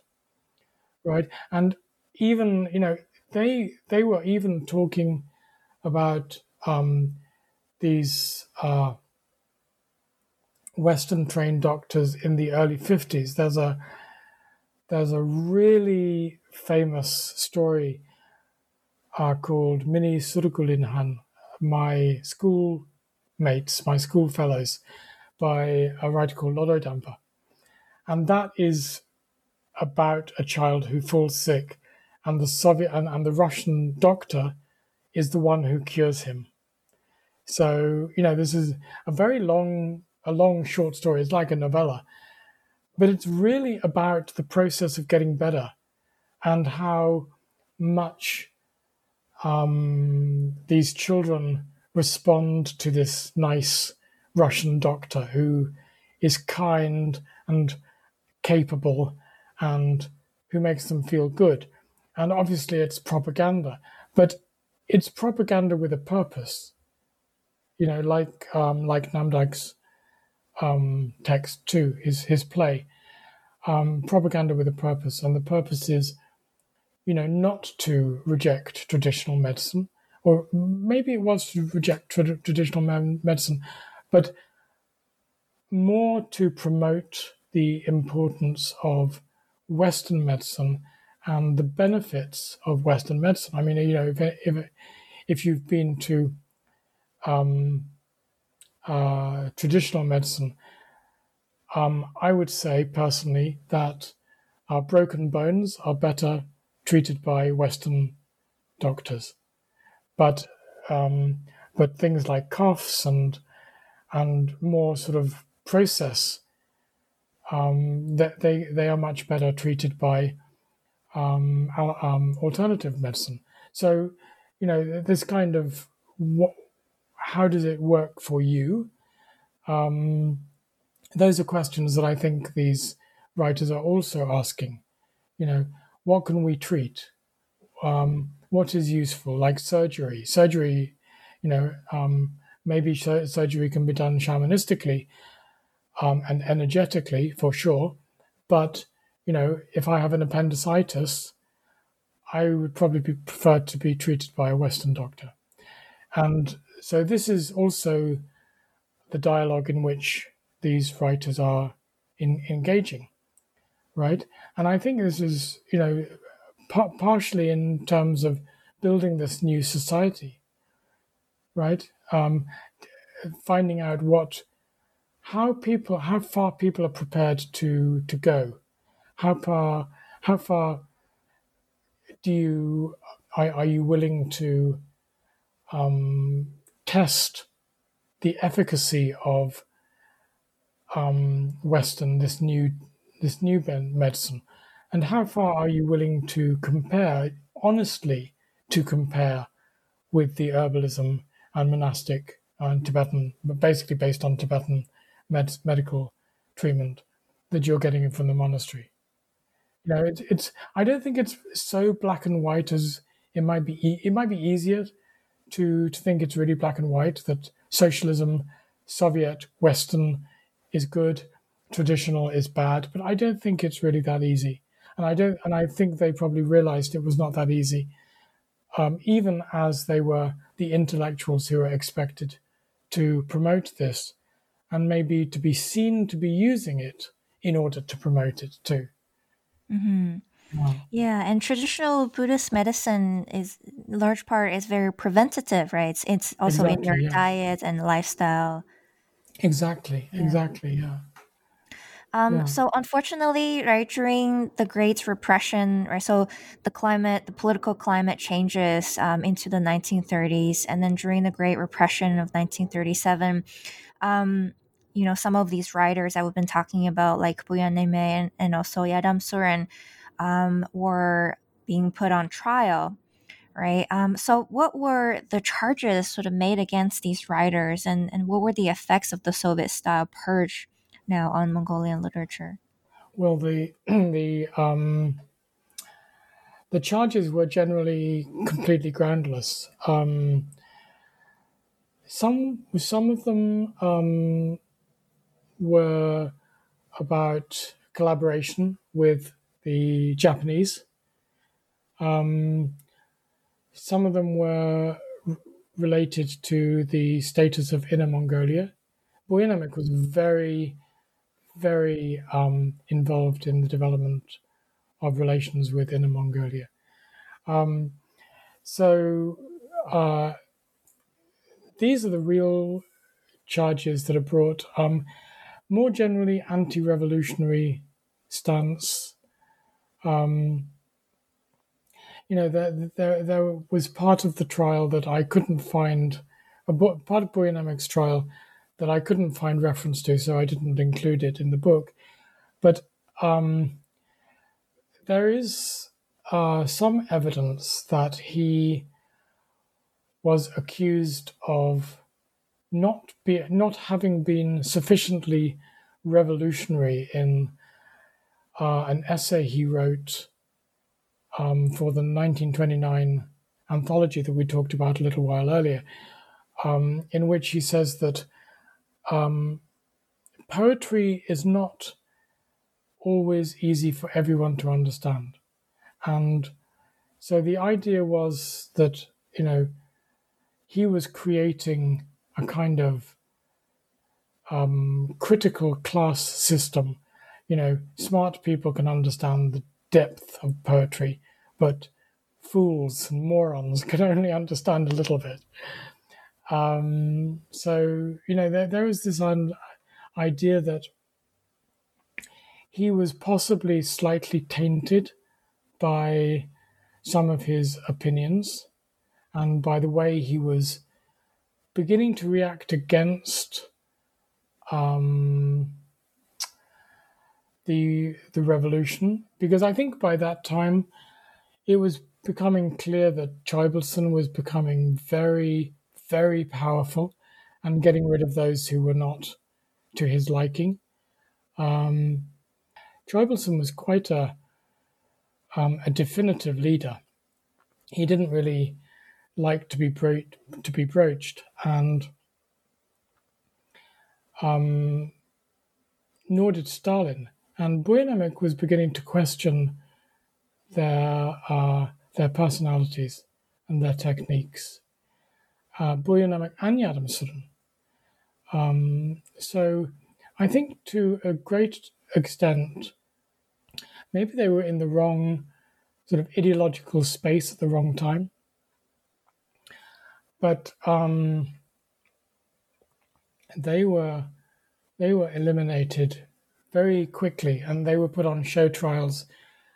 Um, so the the purge started, I think, on September tenth, nineteen thirty-seven, and they were both dead by the end of October. And so they were they were very prominent intellectual writer figures, and they were prominent in these show trials, and their cases were quite quickly um, dealt with. I think one of the the the really key things that we should remember is that um, not only are these individuals who were killed, but also a huge number of the really important writers at the time were either killed or put in prison. Like Rinchen and um, were both put in prison. Rinchen was sentenced to death, and they were only um, exonerated because they were needed by by the state in order to. Um, uh, I think Dandensuren was brought out in order to um, work on the Cyrillic alphabet. Um, I forget why Rintchen was um, brought out of prison, but yeah, they were both in prison, and they were definitely Rintchen was on his way to execution. Um, so yeah, and so what we what we find is that a huge number of of the generation that had really developed Mongolian literature up to that point was wiped out in a few months. And you know, it had a it had a really important effect. I mean, maybe it had a regenerative effect. Um, I mean, Natsagdorj wasn't killed; he died, but he obviously died from stress and drinking, and probably the drinking was brought on in part through the stress of being um, uh, targeted by by the government, because he was beginning to really, really find disfavor with the government because of. I think maybe um, uh, I think maybe Natsagdorj had seen too much of the West in Germany, and he had a lot of ideas that didn't really find favor with the new, improved Soviet style Mongolian government.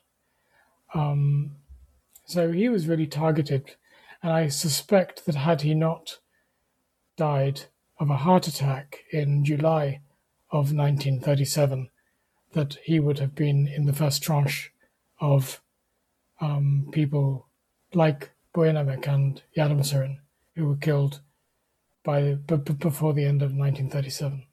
Mm. Yeah.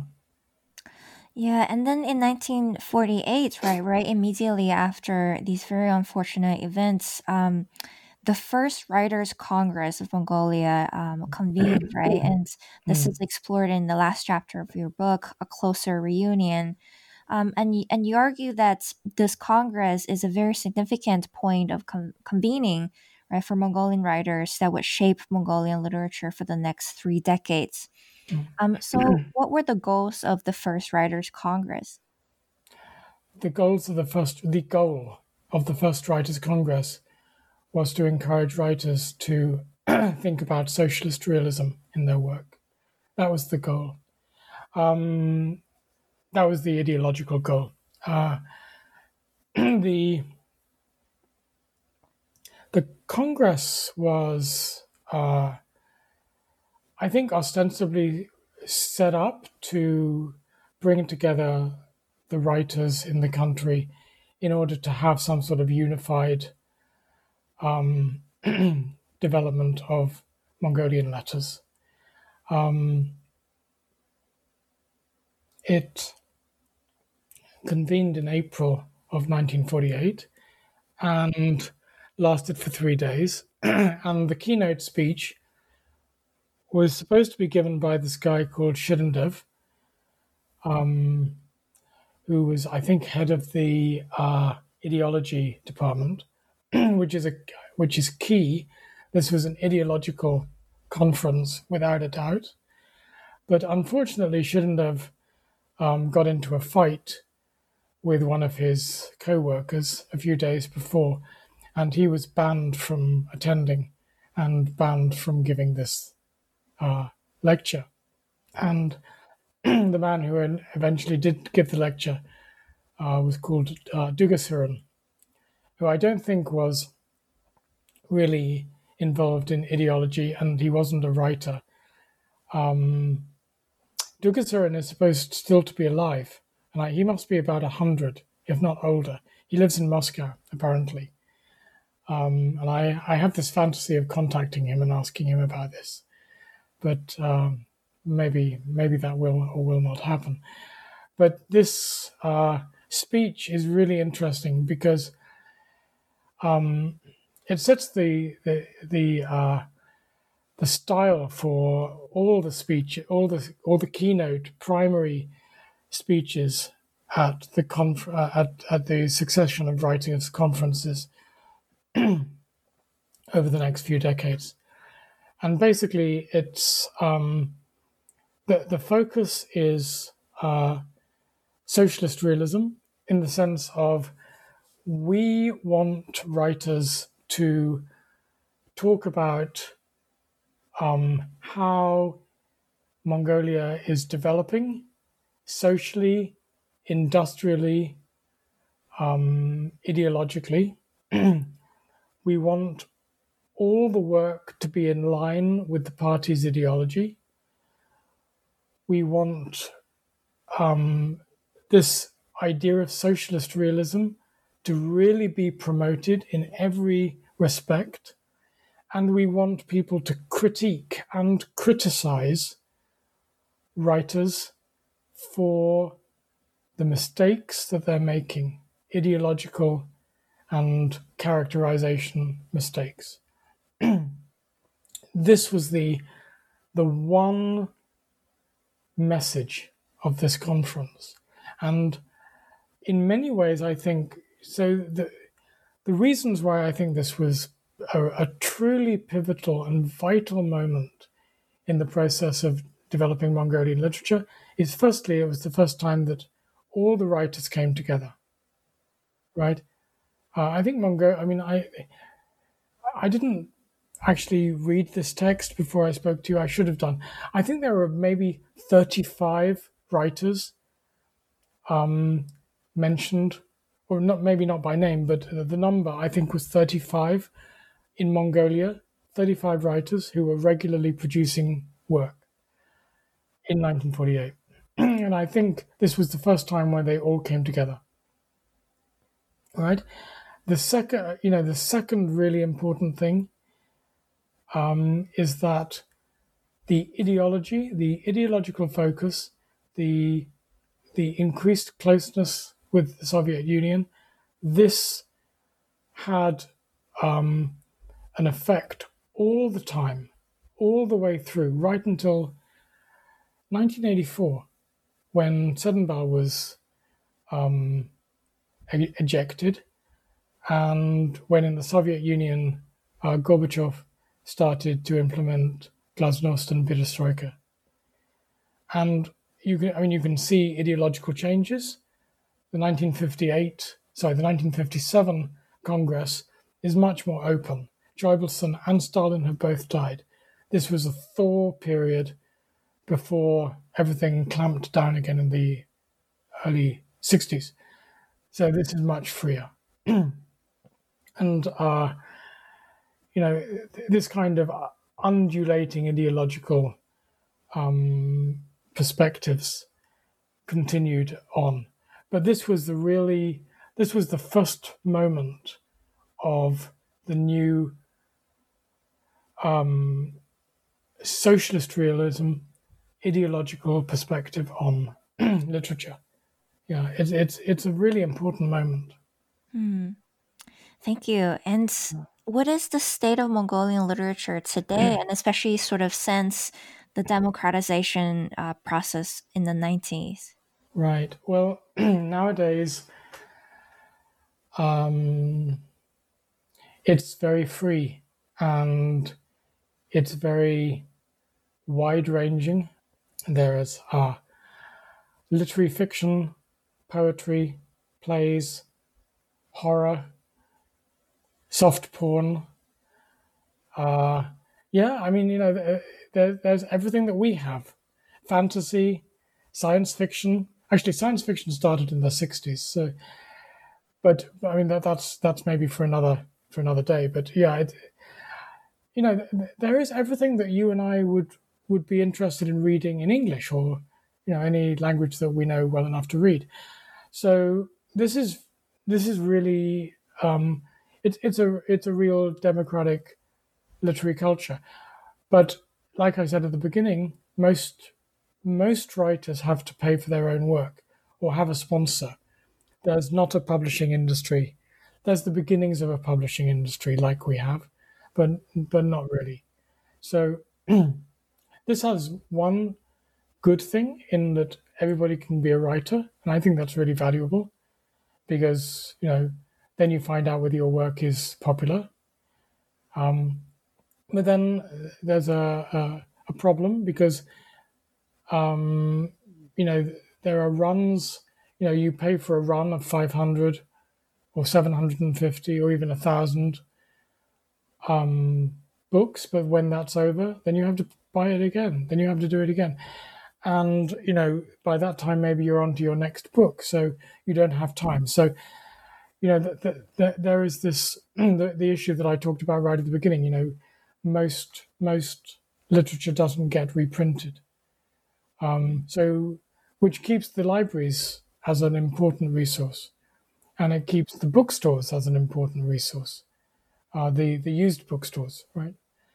Um, but yeah, I mean, th- that's the infrastructural issue. The, the the work itself.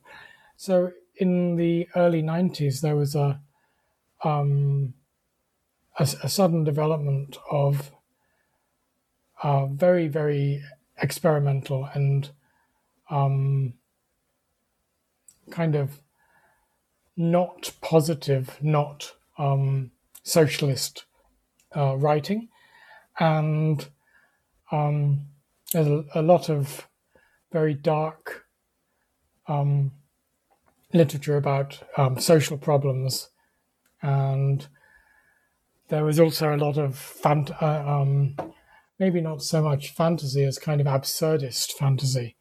But it, it, you know, there's a lot of writers. Um, um, a, a, lot of these writers um, were educated in Russian, and so they were reading a lot of Russian fiction from the 80s, which was also um, developing out of this uh, period of relaxation in perestroika. So, you know, there was a um, a lot of popular culture, like Russian rock bands whose music was coming to the West, uh, sorry, to, to, to Mongolia.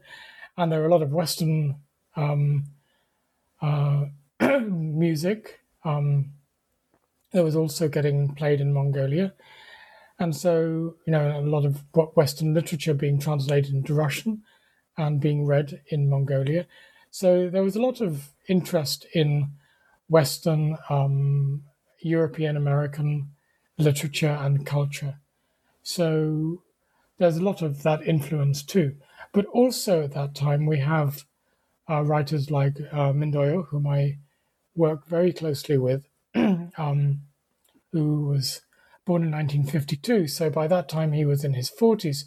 And he was very aware of the, the possibility that uh, because of the Soviet um, influence, a lot of the culture, the traditional nomadic herd, herding culture, had been lost.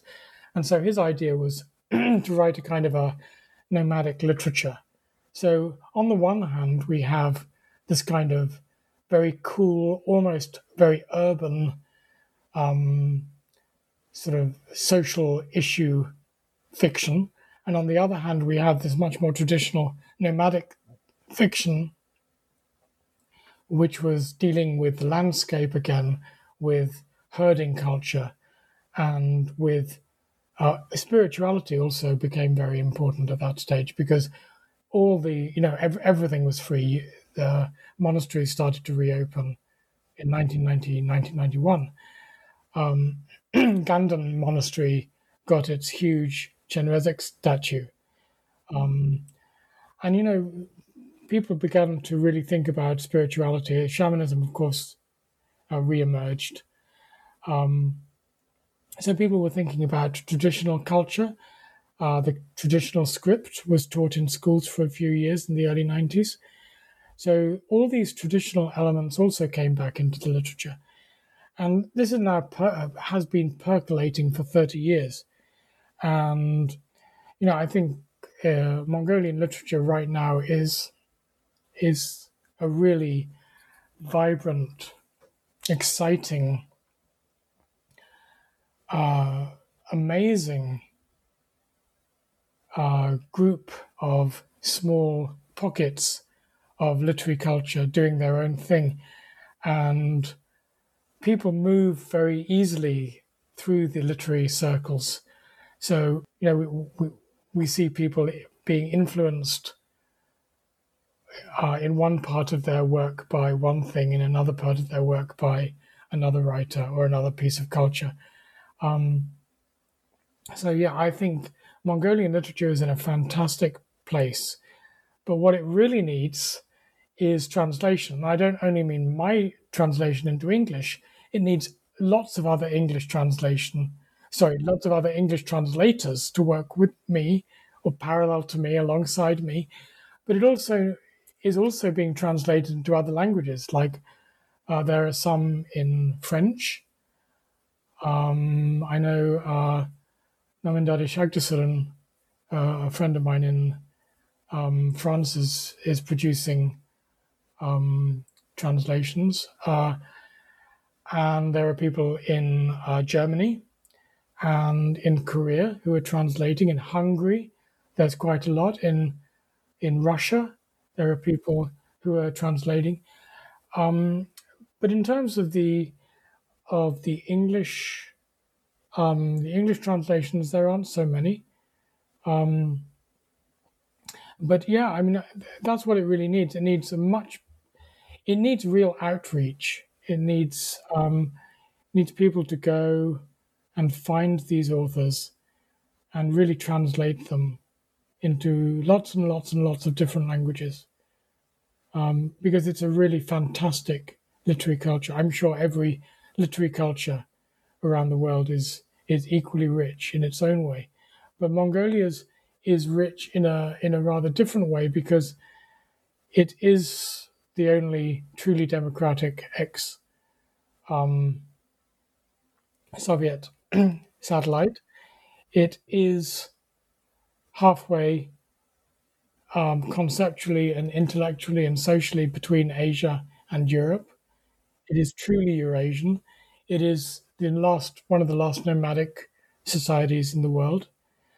Um, it's it's it's really a very amazing culture and I, I, I guess I say that because I'm biased, but the literature is is really interesting and really exciting in terms of world literature and in terms of comparative literature. Yeah, thank you. Yeah, these are really great points. Definitely, I think Mongolia as as a place uh, is still very much untapped, right? In Western yeah. scholarship, in many different aspects, right? Literature, yeah religion, history, language. So you're definitely doing, uh, you know, contributing so much to this field already by translating and introducing to everybody um, these wonderful writers and their stories and their yeah. heartbreaking stories and work. So hopefully right. more will join you later. We'll, I hope so. Maybe not so much later. Maybe now. Maybe so, now yes. would be good. yeah, maybe somebody's already working on some of these. Um, yeah, that would be great. Yeah. Yeah, so very exciting, and I guess Mongolian uh, studies is is growing. It's uh, it's it's rather small field, but it's growing. Mm, it is. So that's good. It is very very slowly, um, and in particular areas too. Um, I mean, like uh, religious studies, your field, that there are people who are really working a lot on um, Mongolian religion, Buddhism, and shamanism. Um, there are some people working in culture um, there are political scientists because Mongolia is politically extremely interesting. Course, you know that there are um, a huge number of historians of Mongolia. Um, I mean, I guess in a way I fall into the historian category, but I think of myself more as a literary historian than uh, than as a as a proper historian historian. But then there's also people working on. There are also people working on environment issues, which are really really important in terms of um, Mongolia and and um, alternative fuels. Uh, lots of social science and lots of environmental studies. I, I think it's, it's a really it's a really rich place for for things other than literature and culture. For sure, yeah. Mm. I sign up. Um, I I have this kind of feed uh, what, what do you call like feeds or, or sign up um, for Google Scholars. So I get notifications when somebody publishes on Mongolia, like if there's a paper published with the word Mongolia in the title. And I also get a lot of notifications about like pa- paleontology. So new oh, works right, yeah. on dinosaurs. That's right. Yeah, Mongolia is very, very, you know, I went to the Gobi once and No, that's a stupid way to start. I, well, the first time I went to the Gobi, I, I actually um, went out to this place where there are there are a lot of dinosaur bones found, and the guy I went with, the the the, guide, just found a, a, bone, and it seemed I don't know how he knew it. It was a dinosaur bone. I, I think it was maybe in a rock. I, I kind of remember it being a kind of fossilized bone in a rock, and yeah, it, it was really amazing. yeah, and yeah, because you know um, sometimes in um, the literature we read how Mongolia was at the bottom of the ocean. You never think of Mongolia as being at the ocean, right? You go out into the, but that's why the, the, the steppe is so flat and so kind of step-like, because it was the bottom of the ocean, right? And um, yeah, so th- there are lots of amazing dinosaur finds, and I think the University of Montana is working on um, paleontological study with in Mongolia. Ah, interesting. Um, scholars there. Mm. Mm. Yeah, so definitely Mongolia is, is, a fascinating place that really should be on the radar of many other scholars. right. Yeah. Yeah, that would be um, great. Yeah. And um, yes, Dr. Welcomes, I think I've taken up so much of your time already, but I do have one last question. Um, can you tell us a little bit about your current projects and also if there's one new book that you would recommend, what would it be? Right. Well, my yeah, my current project is actually to continue where I left off. So, um, I'm beginning to think about a book which deals with the development of the literature um, through the through the lens of these successive um, Congress, Writers' Congress keynote speeches. Because what I've noticed is that these speeches really um, they, they, they chart the course of literature, but they also, because politics is so important, they they really talk about what is the most important thing for the party at that moment. Right? So it, it becomes another form of social history. Again, it's like literary ethnography and social history um, through literature. So, um, yeah, so I'm engaged now in translating the the speeches, and maybe um, maybe the idea will be to to take the the texts that are explicitly mentioned in these speeches and to look at the history of the the political history at that time through the lens of these not only of the of the speeches but also of these particular texts that are indicated by the speeches. Because these are examples of writers doing the good doing good work and doing bad work. There's a lot of criti- uh, criticism. A lot of um, I, I think it's supposed to be positive criticism but there's a lot of criticism saying you know this writer doesn't do it well enough and he, he doesn't actually find out how people really live. Um, so, you know, that, that that's the next project. Um, I think this will take a while um, because I have to do a lot of research and a lot of um, my own translation in order to find out what can be used from the texts. But yeah, that that's that that's the next real project. Yeah, and yeah, I, I noticed you had asked me for a book, and I and I was wondering what to do. So I'm going to be very um, um, I don't know whether anyone has done this. I'm going to give you a book that no that I haven't read yet, but I'm going to give it to you because I know that it will be great, and it's um, it's by a friend of mine because we are su- such a small group of Mongolian cultural scholars so it has to be by a friend of mine, I think. Um, so, and I think you might know her too. Um, Uranchimeg uh, Tsultemin. Yeah. Orna, Orna Tsultem, right? Yes. Um, so her book, A Monastery on the Move. Uh, Um, have you read this? No, but um, you know what's so funny? This morning I was um just going to check my mailbox, and I just received the book from her today this morning, and I'm also interviewing her um on this show later. Oh, great. Okay, Yeah. so so yeah, this is this is the book that I would recommend. Um, yeah, I just glanced. I probably just I, I got my copy yesterday. You got your copy today, and I, I suspect we've just glanced through, and so it's beautifully illustrated. Um, her work is really important, and the book um, is really about um, Ikh Khüree, the uh, um, Ulaanbaatar as as it was, and the development of the um, the lineage of the Bogd Khan and um, uh, Zan, Zanabazar, the the sculptor and um, artist, and his work. So it's really art.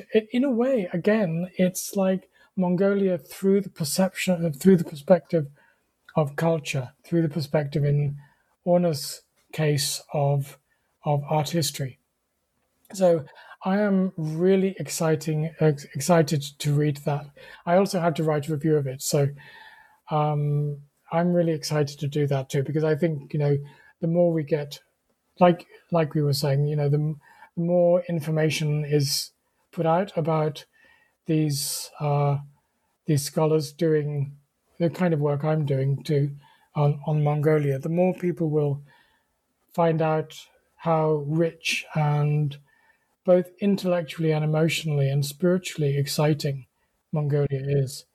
So yeah, so that's my that's my unread as yet recommendation. Yeah, thank you. Thank you for this recommendation. I'm super Yeah. excited to read it too. It's Yeah. probably gonna be how I will spend this weekend. Oh, okay. You, you you you go quicker than me. yeah. Yeah. Well, thank you so much, and, and I'm really looking forward to your uh, new book project too. Um, It'll be a while. yeah, but um, I'll be patient. I'll definitely um, yeah. I look forward to it. So thank you so much for taking um, you know your time to talk with us uh, and share your wonderful book again on this podcast interview. Well, thank you, Dagina. It's it's really it's it's extremely gratifying to be able to do this interview, and thank you very much. It's it's been really fun. Thank you. I, I'm really glad that you enjoyed it. Me too. Um, I had so much fun reading your book. I have to go back to it uh, one more time when I write my dissertation. There's so many useful things I can do with your book. Um, so thank you so much. Um, until next time.